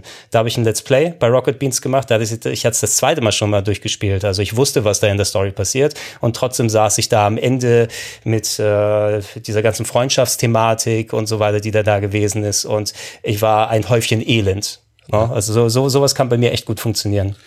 Ja, ich wollte gerade Final Fantasy 15 auch reinwerfen als ein Spiel, dessen als eine der größten Vorzüge häufig genannt wird, diese die Darstellung der Beziehung zwischen dieser Bande an Charakteren dort, die man dort begleitet. In starkem Kontrast zu dem größten Kritikpunkt äh, eines Spiels, das schon genannt worden ist, wie Octopath Traveler, wo viele Leute sich mehr Interaktion zwischen den Charakteren gewünscht hätten, mehr Chatter, mehr signifikante Überschneidungen, die letztendlich dann allerdings durch das Game Design auch verunmöglicht worden sind oder vielleicht hat man auch nicht die nötigen Ressourcen investiert. Aber es scheint etwas zu sein, was Leute gerne sehen wollen, ist diese äh, die Darstellung von Beziehungen und ja, die mit die mit Ereignissen konfrontiert werden und das, was was was macht das mit den Beziehungen und so weiter. Ja. Was ja irgendwie auch immer so, so ein bisschen so schade ist oder was, was man eigentlich sehen will, ist ja, dieses, ähm, hey, die, die Welt ist lebendig, die Personen ähm, haben auch irgendwie so eine eigen, ein eigenes Leben, die interagieren mit anderen, wie wir gerade gesagt haben, haben irgendwie auch Beziehungen, ja, wie man das in Zirkulen zum Beispiel auch äh, sieht. Was irgendwie manchmal so ein bisschen schade ist, ist, wenn ähm, alles nur so spielerzentriert ist. Quasi man hat das Gefühl, die Figuren ähm, haben eigentlich nur mit dem Spieler äh, oder mit der Spielerfigur was zu, zu sagen und ansonsten ist eigentlich eigentlich egal, haben eigentlich fast kein eigenes Leben außerhalb der, ähm, außerhalb dieser Interaktion mit dem, mit der Spielfigur oder dem Spielenden.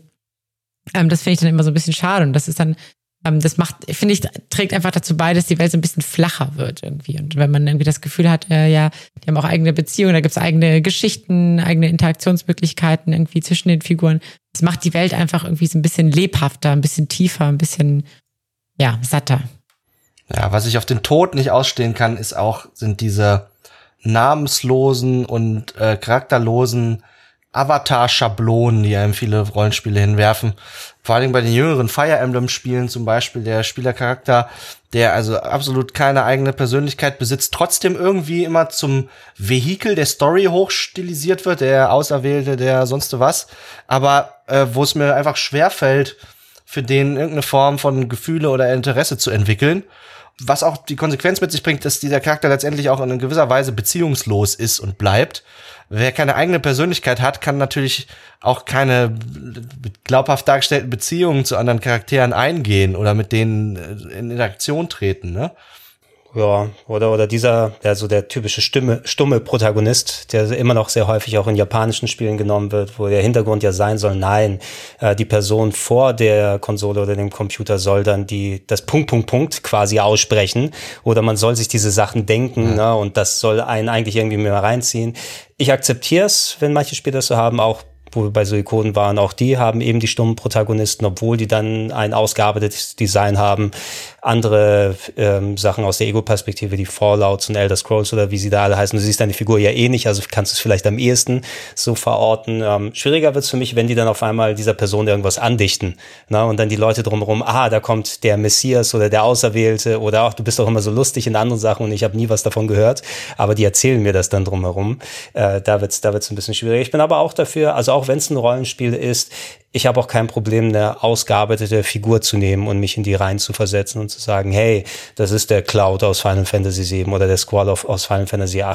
Die sind interessant, weil sie Charaktere sind, weil sie einen speziellen Archetyp vertreten, der vielleicht von der einen zu einer, äh, von, von einer Lebenssituation zu einer anderen wird, dass man mit dieser Person wächst und das daran sehen kann. Und das wird für mich persönlich nicht weniger äh, immersiv. Deshalb, äh, wenn es nicht gerade so ein riesen Open World Sandbox RPG ist, äh, wo es weniger um dann wirklich eine, eine, Story geht, die erzählt wird, sondern mehr darum, erleb was, ne? dann würde ich das eher akzeptieren. Sonst gib, gib mir ausgearbeitete Charaktere gerne. Es ist ja auch, also jetzt sind wir auch so ein bisschen bei quasi bei der bei dem Kern so angekommen, bei dem, bei dem Rollenspiel ja quasi mehr oder weniger. Das heißt, wir spielen ja irgendwie auch eine Figur, wir spielen irgendwie eine Rolle. Ähm, und oft ist es ja tatsächlich so, wir sind irgendwie so eine Art Underdog-Held. So, der Held, der Spiel startet meist so als, als so ein gewöhnlicher Mensch oder als, als Rekrut oder sonst was. Und dann ist eine plötzliche Wendung des Schicksals, wird man zum Held, bekommt irgendwelche krassen Fähigkeiten und wird man manchmal sogar Retter der gesamten Menschheit. Und ähm, das ist natürlich irgendwie für Selbstwertbedürfnis ganz nett. Ähm, sage ich jetzt mal für den, für den Spieler auch zu merken, so, ich bin, bin was ganz Besonderes. Ähm, aber es muss natürlich irgendwie auch ja, ein bisschen schön eingebettet sein, finde ich. Ne? Also klar, natürlich, na gut, vielleicht würde auch jemand machen, einen, einen RPG über einen äh, ganz gewöhnlichen ähm, Protagonisten irgendwie genießen. Aber das ist ja meistens schon eher so, dass, es, dass da aus den Vollen geschöpft wird, was epische Kämpfe, epische Schicksalswendungen, Kräfte und so weiter angeht. Ja, für mich kann es auch gerne mal übrigens äh, ein bisschen im kleineren Rahmen sein. Ich brauche nicht immer, oh, die Welt wird zerstört, oh, das Universum wird zerstört, sondern es muss ja auch eine, eine Geschichte sein oder irgendwas, was mich emotional in die Charaktere bindet. Und das ist äh, so ein bisschen das Phänomen wie mit den ganzen Superheldenfilmen, die mittlerweile alle so beliebt sind. Muss alles immer eskalieren und größer werden und äh, viel größere Konsequenzen haben. Und die sind am Ende so groß, dass sie einfach nicht mehr greifbar sind. Und dann juckt's mich einfach nicht mehr. Ne? Ähm, und äh, ja, ähm, da, da sind mir die, die zwischenmenschlichen Sachen oder zwischen den Personen, die da in den Spielen stattfinden, das ist mir meist wichtiger, als ob jetzt die Welt, die virtuelle Welt da untergeht oder nicht am Ende. Muss ich sagen, da mochte ich auch tatsächlich ähm, Persona 4, Golden vielleicht sogar auch, ähm, ganz, ganz gerne. Ich hatte mit, mit Chiara auch schon mal darüber gesprochen. Man ist ja bei Persona, es ist ja immer so ausgelegt, dass man irgendwie ein Jahr lang äh, an so einen neuen Ort kommt, an eine neue Schule kommt, man lernt da Freunde kennen, man hat irgendwie, man increase die Social Links, man lernt die besser kennen, auch deren irgendwie düstere Seiten, beziehungsweise Problematiken, die sie haben und hilft ihnen, die, die zu überwinden. Und dann ist es halt so nach, nach einem Jahr, düst du halt einfach wieder ab. Du lässt deine ganzen Freunde und alles irgendwie zurück. Und das ist so, so heartbreaking. Das ist so, man, man, man hat sich so in so eine Welt begeben, hat sich so in so einen Freundschaftskreis begeben und jetzt wird das alles, jetzt endet alles. Und man, ähm, ich weiß genau, Chiara hatte mir zu mir mal gesagt, sie hatte manchmal einfach das Spiel auch einfach wieder gespielt, nur um wieder quasi ihre Freunde zu sehen, quasi. Endlich wieder was fühlen. Endlich wieder was fühlen. Ja. Persona, Persona ist ja super fies dort, weil die machen das A in der entsprechenden Länge. Die Spiele, also ob es jetzt Persona 3, 4, 5 und so weiter ist, die gehen ja bis zu 130 plus Stunden. Und dann nehmen sich ja akribisch wirklich jeden Tag dort, äh, also jeden Spieletag dort Zeit, um einen kleinen Part der Figuren zu vertiefen, etwas nochmal spezieller darzustellen. Ähm, und ähm, ich meine, man, man verbringt dann eben dann wirklich mehr dann, dann miteinander. Ich hatte die, die Yakuza-Spiele bei mir zum Beispiel erwähnt. Also da verfolge ich die Figuren dann eben seit 2005 oder so, seit die Spiele rausgekommen sind, die dann auch immer storymäßig immer was weiterzählen oder so. Und ähm, das ist der Vorteil zum Beispiel, wenn sie Persona so aufgebaut hätten. Ich kann da fast jedes Jahr wieder wie ähm, in den Urlaub wieder zurückkehren und ich treffe meine alten Freunde wieder und ich komme in die alten Locations. Oh, da hat eine Bar aufgemacht und da sieht es jetzt so aus. Ach, was ist mit der Person passiert? Oh, du, du hast jetzt einen neuen Job und so und so weiter und so fort. Und äh, das ist auch ein ganz großer Part von mir, warum ich die Serie so gerne mag, eben weil dieses Gefühl, du tatsächlich nochmal wieder nach einiger Zeit, man freut sich wieder dann dahin zu gehen, an die Location, die man so lange nicht mehr gesehen hat. Hm, du machst auf jeden Fall gerade sehr Lust auf Yakuza, muss ich sagen. ja, man muss auch Bock haben, dann einfach äh, äh, Leuten auf die Fresse zu hauen. Wenn das dazu kommt, dann ist alles gut. Was aus äh, Chiaras Schilderung auch so ein bisschen spricht, ist dieses, oh, ich will jetzt eigentlich gar nicht, dass es vorbei ist auch, ne? Äh, das führt ja bei manchen Menschen zu diesem Phänomen, dass die Leute Hemmung haben, den letzten Boss dann wirklich auch anzugehen und das Spiel wirklich formell zu beenden, sondern dann lassen sie das Spiel kurz vor Beendigung liegen, weil sie sich dann die Illusion hingeben können, dass es eben noch nicht vorbei ist. Dass man noch keinen Schlussstrich gesetzt hat unter, unter das Spiel, die Geschichte, die Charaktere und so weiter. Ja, kann ich verstehen. Ne?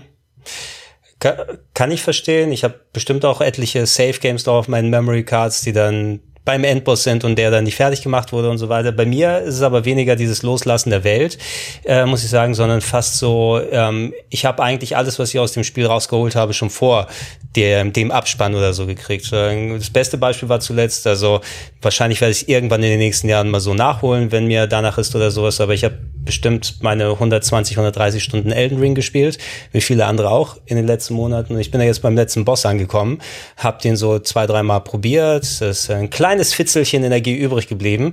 Und irgendwie aber wozu das jetzt, wozu mich dann noch ein paar Stunden hinsetzen und äh, da durchprügeln, um dann äh, zwei, drei Minuten irgendeine Videosequenz zu sehen. Ich habe diese Welt komplett erkundet, ich habe äh, alles mitgenommen, was ich da mitnehmen möchte. Und da bringt mir dieses eine noch extra nicht so viel, dass ich jetzt noch mal über diesen Hubbel unbedingt kommen will, ja, weil für mich ist das Häkchen schon da ja. ne? und äh, ich brauche nicht äh, das formelle Achievement oder so dazu, dass es dann irgendwo in der Liste auftaucht es drängt sich eine Analogie auf zum menschlichen Sexualverhalten, wo häufig auch irgendwie der Abschluss äh, besondere Wichtigkeit zugesprochen bekommt, äh, wo man dann noch über den Hubbel drüber muss, um Gregor zu zitieren. äh, aber also vielleicht kann das ja auch als Aufruf verstanden werden, irgendwie all das, was vor dem äh, Reichen der Ziellinie passiert, noch also auch mehr wertzuschätzen, dass es manchmal eben doch nicht drauf ankommt, äh, über ja. die Ziellinie zu zu sporten, wenn man sich dabei vollständig verbrauchen muss. ja. ja. Der Weg ist, der Weg ist immer das Ziel bei Videospielen, ne? Auch wenn es ne, wie eine Plattitüde klingt, klingt, aber das ist, das sind ja die Videospiele. Die Videospiele sind der Weg, ne? Du spielst nicht, um diese zwei Minuten, die am Ende anzugucken oder eben also wir haben ein paar Leute sicherlich, um die Achievements da alle voll zu machen, von wegen Belohnungsprinzip, da hatten wir auch vorhin schon drüber gesprochen.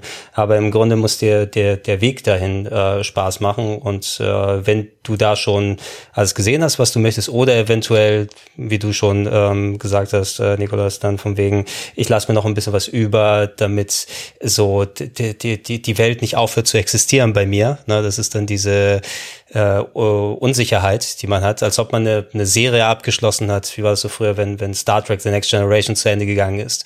Vor den Filmen. Picard sitzt mit seinen Leuten äh, am Pokertisch und wir wissen, okay, die werden noch ein, ein langes Leben weiterhin haben und Sachen erleben. Ich bin zwar jetzt nicht dabei, aber wenn wir dann sehen, oh nee, dann passiert das und diese Figur stirbt und diese Serie wird dann weitergemacht, dann hat es für mich ein bisschen was so Finaleres dann. Ne? Das, das hätte ich gar nicht alles wissen brauchen dann am Ende. Ne? Ihr hättet mir dieses ja. das nicht verraten müssen, weil ich war eigentlich okay damit, dass diese Figuren jetzt ihr eigenes Ding machen. Hm, ich finde es, ich fand es schon ein, ein sehr, sehr, sehr runden, sehr gut, sehr gut zusammenfassender Kommentar. So der Weg, der Weg ist das Ziel eigentlich auch. Ähm, es geht natürlich um die Handlung an sich, das Spielen irgendwie ähm, zu genießen und äh, abzutauchen. Sind wir ja auch schon ein bisschen wieder bei ja, Flow erleben, sage ich jetzt mal. Das heißt, den, den Flow des Spiels irgendwie genießen zu können, da reinzukommen. Ähm, ja, und da, darauf einfach alles mitzunehmen, was man ebenso für sich irgendwie in dem Spiel auch entdecken möchte. Und das darum geht's irgendwie, finde ich, das ist, finde ich, auch so ein bisschen so die, der Kern von JRPG, in diesen, in diesen Flow reinzukommen, mehr noch als vielleicht sich herauszufordern bei irgendwelchen ganz schwierigen ähm, Action-Sachen oder, oder Jump'n'Run oder irgendwelchen Puzzeln oder so, sondern es geht wirklich dieses, dieses Eintauchen, finde ich. Ich finde, Julina, du hast damit schon eigentlich ganz gute Schlussworte gefunden. Vielleicht, äh, ich denke, an dieser Stelle können wir äh, sagen, wir wissen, dass wir keine Lösung gefunden haben für die Frage, was jetzt äh, das, das JRPG ausmacht und wo genau die Grenzen des Genres verlaufen. Vielleicht haben wir die ein oder andere Beobachtung oder den einen Gedanken aber anstoßen können. Und an dieser Stelle möchte ich mich recht herzlich bedanken bei Julina und bei Gregor dass Sie heute mit mir über die JRPGs gesprochen haben. Gregor, es ist so, dein neues Buch, das ABC der Videospiele, Level 2, erscheint am 29. August diesen Jahres. Gibt es dort äh, Inhalte, auf die sich JRPG-Fans besonders freuen können? Boah, da muss ich jetzt mal schauen. Also Rollenspiel hatte ich das Kapitel im letzten äh, Buch drin. Okay, oh doch, doch, ich habe ein bisschen was. Ich habe äh, die, ich habe ein Kapitel über Quintet drin. Das ist das Entwicklerstudio hinter solchen Spielen wie Illusion of Time oder Terranigma zum Beispiel. Ähm, über die steht was drin. Also das äh, ist vielleicht das eheste, worauf sich dann ähm, Japano-Rollenspiel-Fans dann nochmal speziell freuen können. Ja, wenn ihr mehr von Gregors äh, Expertise zu Rollenspielen, aber auch Spielen jeglicher anderer Couleur und Genres ähm, äh, erfahren wollt, dann schaut doch auch bei Gregors YouTube-Kanal Gregs RPG Heaven vorbei. Und äh, wenn ihr mehr von dem Content genießen wollt, den Behind the Screens euch bietet, dann äh, seid ihr natürlich auch herzlich eingeladen, uns auf Twitter zu abonnieren, unseren Podcast auf Spotify zu abonnieren, auf unseren Discord zu kommen, wo wir uns auch über Videospiele austauschen. Nicht immer streng psychologisch, aber gerne auch. Ja, und an dieser Stelle würde ich sagen, vielen Dank fürs Zuhören und bis zum nächsten Mal. Tschüss. Ciao. Tschüss.